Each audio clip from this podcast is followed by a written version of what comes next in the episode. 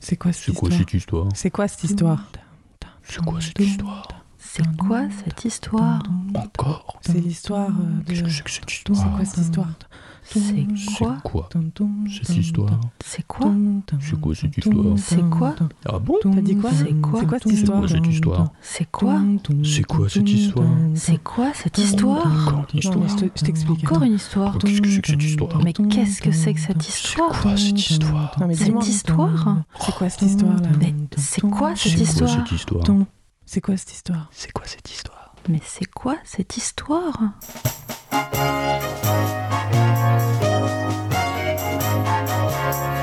Le bon roi d'Agobert a fait sa culotte à l'envers.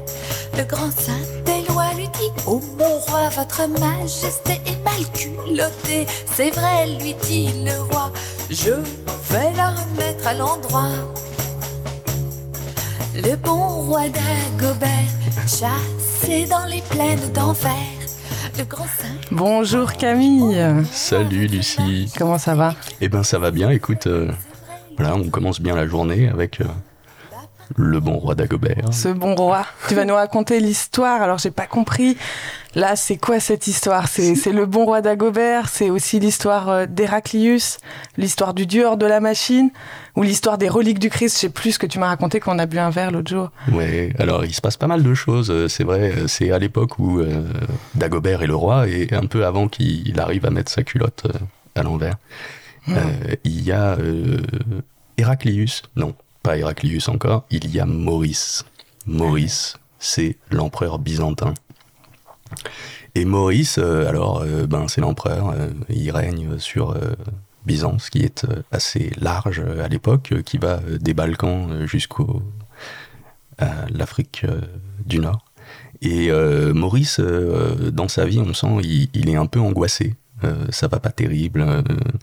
Il écrit un livre qui s'appelle Le Stratégicon, dans lequel il, consigne tous les soirs. Dessine des, des, unités d'armée. euh, alors, euh, il dessine euh, les, là où les musiciens doivent être, là où les porte-étendards doivent être, là où les soldats avec les arcs, ceux avec les boucliers, tout ça. Parce que il a beaucoup d'ennemis qui sont tous différents.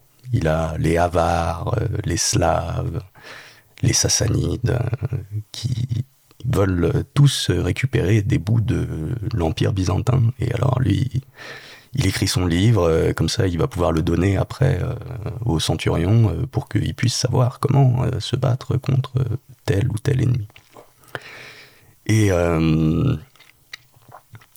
un jour, il y a euh, Rosro qui arrive dans son palais, qui est un personnage qui se présente et qui dit Bonjour euh, Maurice. Il arrive avec tout son aéropage et tout, et il dit euh, c'est terrible. euh, moi, je suis, j'étais le, le- chat d'Iran et j'ai été chassé par un personnage qui s'appelle Baram Choubiné, qui était l'ancien ministre de la guerre de son père.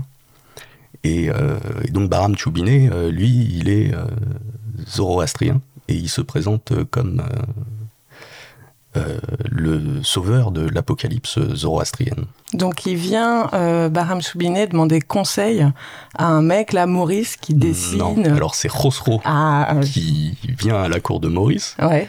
Euh, et donc parce que Rosro, lui, il a été chassé de Ctésiphon, qui est la capitale de l'Empire perse, par Bahram Choubiné.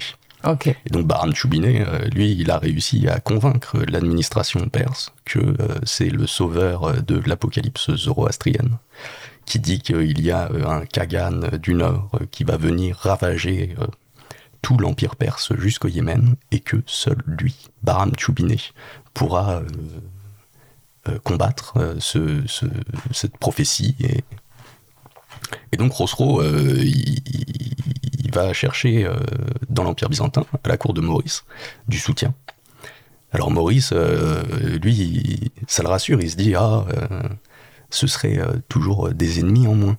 Alors il dit à Rosro, eh ben écoute, si tu veux, je peux te donner une armée pour que tu puisses retourner à Ctésiphon en Perse et que tu reprennes le pouvoir contre Baran Choubinet. Et en plus, euh, Maurice, il est sympa. Euh, il dit à Khosrow, tu peux même te marier avec Marie, ma fille. Euh, c'est une bonne chrétienne. Et euh, elle saura t'aider. Et puis comme ça, ça permettra de cimenter l'alliance entre les Byzantins et les Perses. Euh, lui, il, Ah, ça, content. ça- ça le soulage, ça le soulage vraiment euh, de savoir qu'il va pouvoir partir avec l'armée des Byzantins, euh, qui, fort du stratégicon, savent déjà se battre contre les armées des Perses. Et euh, il s'en va, euh, et en partant, il promet à, Maurice euh, l'Arménie. Et donc, il s'en va avec l'armée des Byzantins pour faire la guerre contre Choubiné en Perse. Pendant ce temps-là, Maurice, alors lui, il est quand même un peu soulagé parce que c'est un front en moins auquel il devra se consacrer. Et il va faire la guerre dans les Balkans. Dans les Balkans, euh, alors euh, voilà, il y a la guerre contre les Avars et les Slaves, tout ça. bon. Et euh, il se rend pas bien compte, euh, il gère pas très bien ses finances, Maurice. euh, il préfère écrire ses petits livres dans lesquels il fait ses petits dessins là. et euh, un mois passe euh, sans qu'il ne paye l'armée. Et puis un deuxième mois passe euh, sans que l'armée ne soit payée. Et un jour, euh, il y a son frère, Pierre, euh, qui arrive euh, à sa cour. Parce que Pierre, il est centurion euh, dans une des armées des Balkans. Et il dit Maurice, Maurice, Maurice, ça va pas du tout. Là, dans les Balkans, les armées ne sont pas payées. Et il commence à y avoir du grabuge. Il y a un mec qui s'appelle Phocas, qui est un des centurions d'une des armées des Balkans, qui dit que l'empereur, euh, il est nul, euh, tout ça, et que euh, lui, euh, il ferait bien mieux d'être empereur euh, plutôt que euh, Maurice. Alors Maurice, là, euh, flippette. Ouais. Hein, il se sent pas terrible, terrible et tout, euh, parce que l'armée des Balkans, en plus, elle est grande, euh, tout ça. Et donc, euh, il dit euh, à son frère Pierre, ah mais c'est pas grave, écoute, tu sais quoi, euh, Phocas, qui est le, ce centurion euh, qui va le renverser, euh, je, vais, abdiquer. On va mettre euh, plutôt euh, mon fils euh, à ma place, euh, tout ça. Parce qu'à l'époque, euh, dans l'Empire byzantin, il y a euh, les verts et les bleus, qui sont les factions euh, puissantes, qui, euh, qui gèrent un peu les intrigues, quoi, pour savoir qui est-ce qui, qui pourrait euh, euh, remplacer Maurice, ou quoi. Bon, alors, le- les bleus, ils veulent mettre un général bidule, tout ça. Maurice, lui, préférerait que ce soit son fils. bon, il y a des tractations, ils s'en sortent pas trop, tout ça. euh, il est là, dans les Balkans, et euh, il dit oh, mais moi les bleus, euh, les verts, euh, je m'en fiche. J'irai de toutes les façons à Constantinople euh, porté sur le bouclier de mes armées. Et il arrive au palais et il trouve Maurice qui est là et il lui dit Maurice, tu dégages. Maintenant, l'empereur, c'est moi. Et hop, il coupe la tête à Maurice et à toute sa famille. Ah mince. Ok. Pas de bol pour Maurice. C'est un peu le perdant de cette histoire, j'ai l'impression. Maurice, ben, c'est-à-dire il a laissé le stratégicon, euh, voilà. Mais Ah merde. Ouais.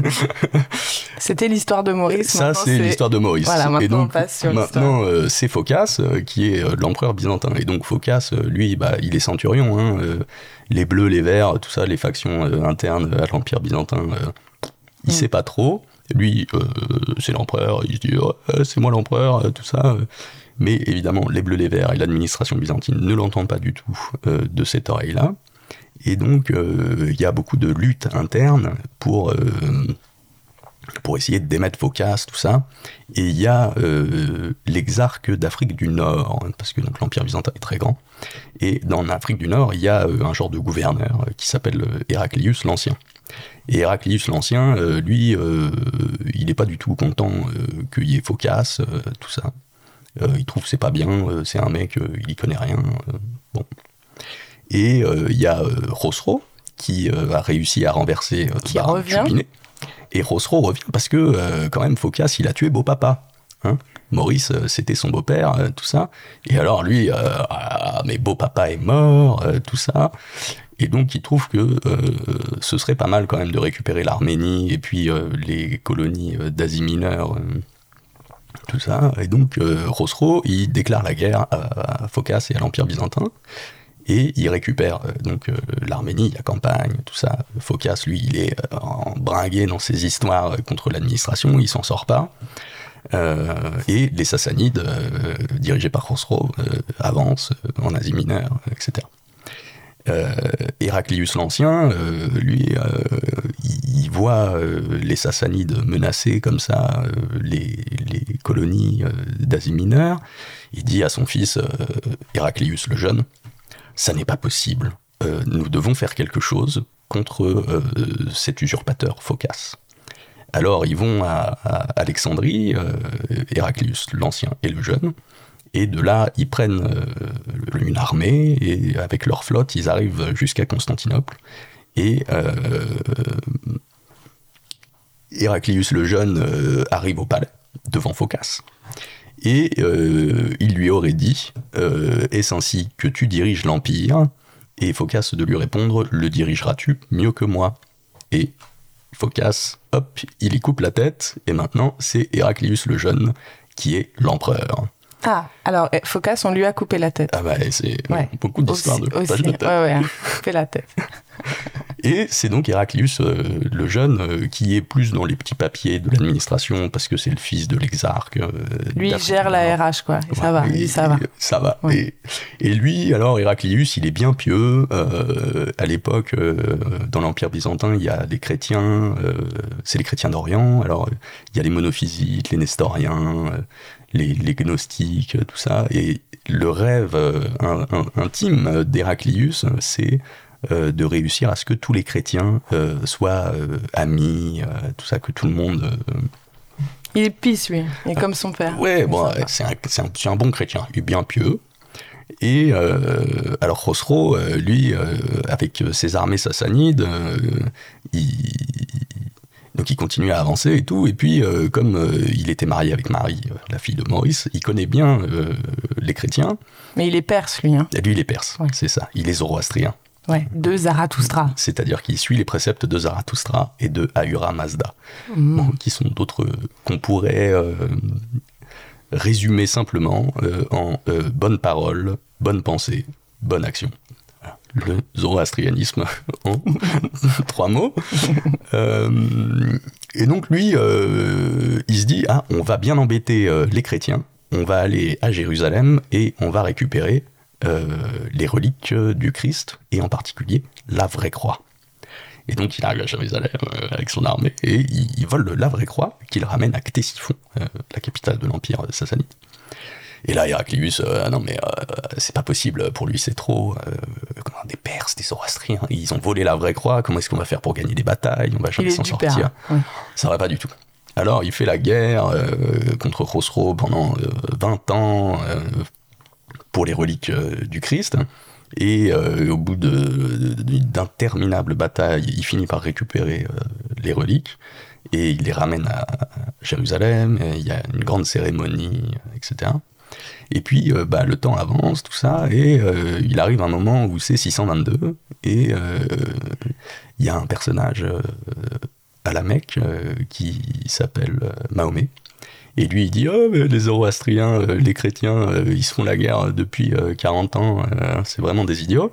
Moi, je sais que d'abord Allah, c'est ce qu'il y a de mieux, et vas-y que on va aller récupérer bah, les terres, euh, tout simplement, euh, de- d'Asie mineure, et puis l'Empire perse, et après, c'est toute l'Afrique euh, du Nord qui passera sous le contrôle des Mahométans. D'accord. Donc en fait, c'était l'histoire de Maurice, mais qui finit par l'histoire aussi euh, des reliques du Christ qui sont volées et euh, d'une crise. euh, et ensuite d'un personnage comme Mahomet qui arrive et qui va euh, récupérer des territoires. Donc c'est avant tout une histoire de guerre, là, que tu nous racontes. Ah ben ouais, euh, c'est sûr. euh, Et, c'est- et- et le pauvre euh, Héraclius, euh, tous ces pauvres... Il finit comment son règne, lui il est... Ah bah Héraclius, il est effondré hein, à la fin de son règne, en 630, 640, euh, il a perdu toutes les colonies d'Asie mineure, toute l'Afrique du Nord, et le- le- l'Empire byzantin n'est plus que l'ombre de ce qu'il était. euh, et sur, ça s'étend sur le territoire de la Turquie d'aujourd'hui, de la Grèce. euh, voilà, l'Anatolie et les Balkans. Oui, c'est énorme. Et, et Rosro, du coup, qui représente les Sassanides, cette religion. euh, Les Zoroastriens, et ben donc les Zoroastriens, eux, ils disparaissent euh, dans les conquêtes euh, arabes. Euh, ils sont persécutés euh, par euh, les musulmans et, ils, ils sont convertis Ah. à l'islam. Et il y a un schisme à la mort de Mahomet entre les sunnites et les chiites. Et, euh, et comme les Perses, c'est quand même une tradition millénaire euh, et qu'ils ont des conflits avec les Arabes depuis assez longtemps, euh, ils disent Ah ben non, mais nous, on n'est pas comme euh, les gens de la péninsule arabique, euh, etc. Nous, on fera notre truc à nous, alors on sera chiite. et, et puis, voilà. ils, se mettent un petit peu à part. Oui, donc en fait, on était sur euh, une guerre qui a duré euh, 40 ans Mhm. entre deux peuples, ou enfin plutôt deux seigneurs, Ouais. ou des seigneurs. C'est les seigneurs de Et guerre. c'est- Et c'est un autre seigneur de guerre qui arrive Mhm. et qui profite euh, que ces seigneurs-là, ils sont épuisés de faire la guerre euh, pour prendre tout, en fait, tous Ben, les territoires. C'est ça. D'accord. Et ça, c'est finalement la naissance euh, de l'islam, mais c'est aussi, euh, Mahomet n'est pas juste euh, le créateur de l'islam, c'est aussi un seigneur et un guerrier avant tout. Euh, moi, ça me fait penser euh, ces histoires où il peut arriver une sorte de bah, Dieu hors de la machine, Deus ex Mhm. machina, d'un moment de l'histoire en crise politique, religieuse, où tout le monde est un petit peu fatigué. Ça me fait penser à ces renversements de paradigme dont parle Kuhn. Et alors lui, il parle beaucoup plus des révolutions scientifiques avec Galilée, hein, qui arrive avec sa Terre ronde, etc. Et puis comment est-ce qu'on fait quand même pour faire euh, euh, subsister une idée euh, qui va être le nouveau paradigme, même s'il n'est pas accepté, il va créer une crise. Et ce qui est intéressant là dans, les, dans le parallèle entre révolution scientifique et puis là arrivée d'une nouvelle religion, d'un nouveau messie, c'est cette citation de Kuhn. Euh, la concurrence entre paradigmes n'est pas le genre de bataille qui puisse se gagner avec des preuves. Euh, ou encore, la transition entre deux paradigmes concurrents ne peut se faire par petites étapes poussées par la logique et l'expérience neutre. Il doit se produire d'un coup, mais pas forcément en un instant ou pas du tout. Donc là, ce qui me, ce qui m'intéresse, c'est de voir euh, finalement ce vocabulaire de la bataille et puis aussi du coup de théâtre. hein. On arrive euh, avec l'arrivée euh, comme ça de d'un messie qui va euh, qui va tout rafler. Enfin, ça, ça paraît presque irréel. Ah ben ouais, il renverse la table, il renverse. C'est, c'est effectivement un changement de paradigme. Il- il- la religion change, tout, les Zoroastriens disparaissent. Euh, c'est l'avènement de l'islam et euh, l'islam après. C'est, ben, c'est une religion qu'on connaît aujourd'hui, alors que les Zoroastriens, euh, il en reste, euh, je sais pas, 100 000 peut-être. euh. Alors, qu'est-ce que moi ça m'évoque Zarathustra Il y a quoi Il y a un grand opéra ou? Zarathustra? Oui, Euh, ben, Il y a Nietzsche surtout qui a Ouais. écrit ainsi parler Zarathustra. oui. Euh, Mais il me semble, enfin peut-être qu'il y a quelque chose, en tout cas, dans l'histoire de l'art qui subsiste hein, de, de ces mythes-là, enfin de ces histoires plutôt. Euh, moi, ce que tu me disais là, plutôt, c'était euh, un tableau de euh, Piero della Francesca. Alors des tableaux en fait, plein de tableaux qui sont à Assise ouais. euh, et qui représentent euh, donc là la même histoire mais avec un autre point de vue, c'est-à-dire euh, au niveau des reliques du Christ qui sont Mhm. volées. Euh, donc parle-nous un petit peu de ce, cette œuvre. Euh, bah, c'est Piero della Francesca, au 15e, euh, il peint, il, il a une commande pour peindre la légende de la vraie croix euh, dans la cathédrale de Saint-François d'Assise, euh, à Saint-François d'Assise. Mhm. Euh, et donc il représente euh, l'histoire de la vraie croix, euh, que c'est la vraie de vraie, elle est faite avec le bois euh, de, de, qu'il y a Adam, qui était, enfin bref. Et il, y a une, une, une fresque en particulier où il représente une bataille entre Heraclius et Khosrow. Et ce qui est assez comique, c'est que euh, Piero della Francesca ne connaît pas Internet, n'a pas de photographie, et donc il représente euh, les Perses comme euh, des Occidentaux. Ils, sont blancs, euh, ils sont, ils sont, c'est des Italiens, et il n'y a pas de, comment dire, Il Ouais, sait pas il- à quoi il ressemble et il les représente il comme n'a aucune idée ouais, de, de à quoi ressemblent les Perses, euh, de, de comment est-ce que les Perses euh, ils sont euh, au 7e siècle. euh, Il a jamais été en Iran et il, alors il, bon, il représente parce qu'il faut quand même représenter la bataille parce que c'est hyper important, ouais, Ouais. parce qu'il peut ramener après la- les, les reliques et tout, mais euh, il- bon, c'est un peu surprenant maintenant qu'on a accès euh, à la documentation de, de ces différents personnages, de Rosro, de Baron Chupiné, etc. Maintenant, oui. Mais à l'époque, en fait, on pourrait croire qu'il surinterprète et qu'il veut représenter les Perses en chrétiens, mais pas du tout. C'est juste qu'il y connaît rien. Ouais, il y connaît rien. Et, euh, et en fait, euh, là, ce qu'on entend, c'est euh, la musique du trailer euh, pour la nouvelle publication de, de Métal Hurlant, euh, qui a été réalisée par Hugo Bienvenu.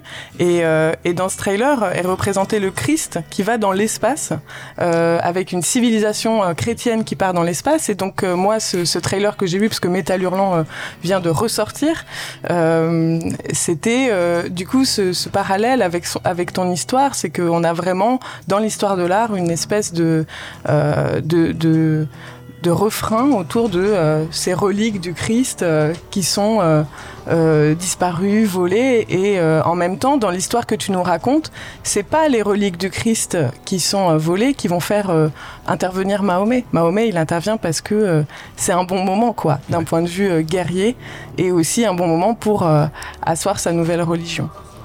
C'est ça. Ouais, ouais, on peut, on peut résumer ça comme ça, euh, effectivement. Mahomet, il arrive à... Voilà, parce que euh, après, c'est, c'est- ça produit pas... euh, Enfin, je sais pas... hein, les, les, les, les guerres euh, pour euh, les reliques euh, chrétiennes, hein, on- on- c'est, c'est un peu ridicule. Enfin, je veux dire, on, on se demande quel sens ça a produit euh, pour... euh, parce que les, les, les reliques, euh, à l'époque, il n'y a pas trop de tourisme, hein, donc Ouais. euh, elles produisent pas vraiment d'argent. ouais. Après, bon, peut-être c'était pour, euh, pour, les, pour les peuples, c'était pour les peuples chrétiens, c'était important euh, d'avoir euh, les reliques et que, euh, que de les savoir voler par les Perses, c'était intolérable. Et... Donc ça- Ouais. peut-être que euh, les, les gens manifestaient leur mécontentement euh, sur le fait que les reliques étaient, étaient volées, mais je pense qu'ils manifestaient surtout leur mécontentement parce qu'ils n'avaient pas beaucoup à manger et que la guerre avait ravagé euh, le, toute l'Asie mineure. Oui, c'est surtout ça. Les arrivées de Messie, finalement, ça se fait dans des périodes de fragilité, de crise sociale et politique, de grande pauvreté euh, et euh, de guéguerres de, de seigneurs euh, et de bons euh, combattants. euh. Bon, c'était peut-être pas très fair-play d'aller écraser des des armées qui étaient déjà épuisées, mais bon, c'est ça la guerre aussi. Et pendant ce temps-là, Et bien pendant ce temps-là, euh, en France, euh, il y a euh, le bon roi d'Agobert, évidemment, euh, qui met sa culotte à l'envers. Euh, C'est le 7e siècle. euh, et ce qui se passe en France, il y a euh, d'autres euh, royaumes euh, autour, le reste du monde, évidemment. Euh, L'histoire continue. Très bien. Mais alors, donc, euh, toi, Camille, euh, tu racontes toutes ces histoires parce que tu es avant tout artiste plasticien. C'est ça. Ouais. D'accord. Camille Le Harper. Alors, raconte-nous un petit peu ton actualité en ce moment. Et ben, euh, alors j'expose euh, des œuvres euh, au hum, comité Jacqueline Marval. dans le 9e, euh, à côté de la rue des Martyrs, cité Malaisie. Euh, ce sont d'autres histoires, euh, voilà, qui, ça c'est un peu le, le, le- c'est les histoires sur lesquelles je travaille beaucoup en ce moment, euh, qui sont Mhm. les, les histoires de Messie, etc. Euh, les œuvres que j'expose euh, sont assez différentes. C'est sur l'histoire euh, d'une peintre du début du XXe siècle qui s'appelle Jacqueline Marval et voilà, qui a peint dans le confort de sa maison des natures mortes surtout et des histoires des odalisques. Mais bon, c'est un, autre sujet. C'est un autre sujet, mais on retrouve dans ces peintures finalement euh, l'histoire de l'art, des symboles de l'histoire Oui. de l'art. Et toi, ça fait partie de ta recherche euh, sur tes œuvres Ouais. picturales. et en particulier de ma recherche sur l'orientalisme et de comment est-ce que en Occident euh, on a représenté l'Orient et à l'occasion de cette exposition au comité Jacqueline Marvel, je travaille sur la représentation des femmes euh, orientales parce que au 18e 18e, il y a, eu ben, tout un courant orientaliste euh, où euh, les peintres euh, occidentaux représentent les odalisques, qui sont ces femmes du harem euh, du sultan, et elles sont représentées euh, à la disposition euh, du spectateur masculin, Avec 42 vertèbres. avec de très nombreuses vertèbres, tout ça, et on voit à la fois leurs seins et leurs fesses, bref. C'est chaud. il- ouais, il y a des problèmes de représentation orientale et la recherche sur le bas Moyen Âge, puisque c'est à cette période-là que se passe cette histoire de Maurice Rossereau et Héraclius. Euh, ça permet de de- d'avoir une, en tout cas une base historique sur laquelle euh, baser euh, la, la recherche après sur l'orientalisme occidental. Bah, c'est super. Mm. En tout cas, merci. Moi, je suis allée voir euh, cette expo qui est magnifique. Donc, euh, au comité Jacqueline Marval, Mhm. on y voit donc tes œuvres. Euh, Camille Harper, avec un commissariat de Camille Boisaubert. C'est jusqu'au 25 octobre, Mhm. Cité Malzerbe, euh, sur la rue des Martyrs. Et puis, ça bouge aussi, ça Ouais, voyage. alors les œuvres après elles partent à- à- à- dans la ville de Luxembourg euh, Ah. à l'occasion d'une foire et euh, il y a après une autre exposition euh, à Bruxelles le 9 décembre qui s'intitulera La chose publique. Sublime. Eh ben, je vous propose du coup de conclure c'est quoi cette histoire avec Camille et Lucie par notre bon roi Dagobert. Merci. À très bientôt.